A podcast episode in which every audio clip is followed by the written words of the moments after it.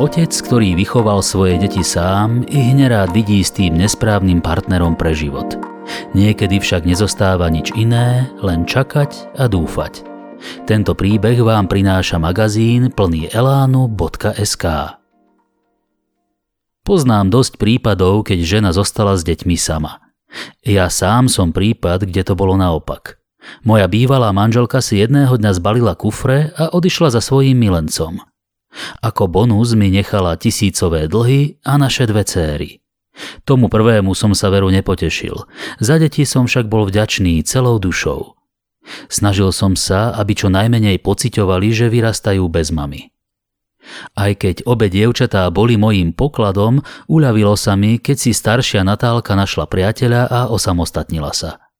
Hoci céry začali brigádovať hneď ako mohli, žili sme od výplaty k výplate. Natália mi svojho priateľa dlho nechcela predstaviť, vždy sa na niečo vyhovorila. Nakoniec som na ňu zatlačil. Ak chce s niekým bývať, v prvom rade by som mal vedieť, o koho ide. A tak k nám jedného dňa prišla aj s priateľom na obed. Lukáš mi bol nesympatický už na prvý pohľad.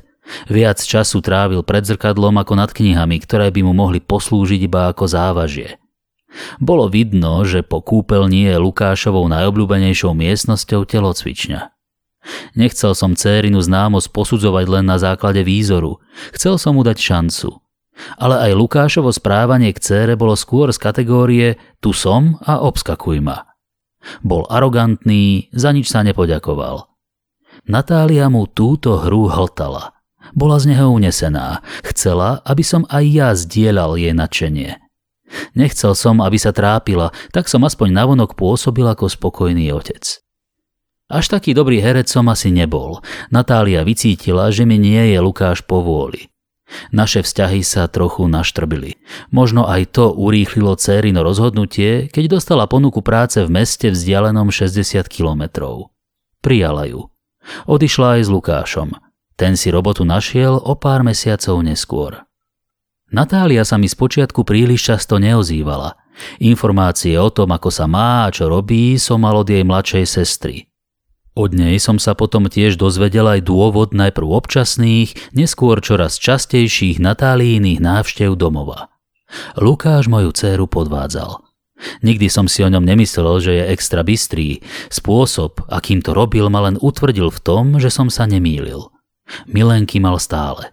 Občasné úlety, ale aj niekoľko týždňové romániky. Zabudnuté účty z hotelov v čase, keď mal byť na školení z práce. Prijaté fotky polonahých mladých neznámych slečien, ktoré si zabudol zmazať z e-mailu. Samozrejme, že sa zabudol aj odhlásiť. Niet nad ženskú intuíciu a zvedavosť. Ich kombinácia spôsobuje výkony, za ktoré by sa nemuseli hanbiť ani najlepší detektívy. Cítil som, že dcéra potrebuje moju podporu. Keďže sa podala na mamu, vedel som aj to, že je príliš hrdá na to, aby o pomoc sama požiadala. Zavolal som ju preto na predložený víkend k nám domov. Pozvanie ochotne prijala. Bola rada, že sa môže zrelaxovať a zabudnúť na všetky trápenia s Lukášom. Počas víkendu sme sa mohli konečne po dlhom čase úprimne porozprávať. Povedala mi o Lukášovi všetko. Boli to veci, ktoré som už vedel. Netušil som však, že prišla o prácu a tak si nemôže dovoliť od neho odísť. Lukáš platil nájom, účty, jedlo. Pokúsil som sa dcéru prehovoriť, nech sa vráti domov. Odmietla. Chcela si nájsť v meste novú prácu a postaviť sa na vlastné nohy. Už je tomu 0,5 roka, odkedy má Natália novú robotu. Na moje počudovanie Lukáša stále neopustila. Tak, ako ani on neopustil svoju záľubu v nových známostiach. Vidím, ako to dcéru vnútri zožiera. Rozísť sa ale nechce. Vždy zopakuje obohratú platňu o tom, ako si nemôže dovoliť platiť nájom a účty sama a ako Lukáš všetko zatiahne. Týmto prístupom možno bude mať kde bývať a čo jesť. Vyhľadovaným bezdomovcom sa ale napokon stane jej srdce. Ak sa vám tento príbeh páčil, nezabudnite nám dať follow na Spotify, 5 hviezdičiek v Apple Podcasts alebo palec hore na YouTube. Ešte viac pútavých príbehov, ale aj receptov, rozhovorov i zaujímavých článkov si prečítate na webe plnyelano.sk.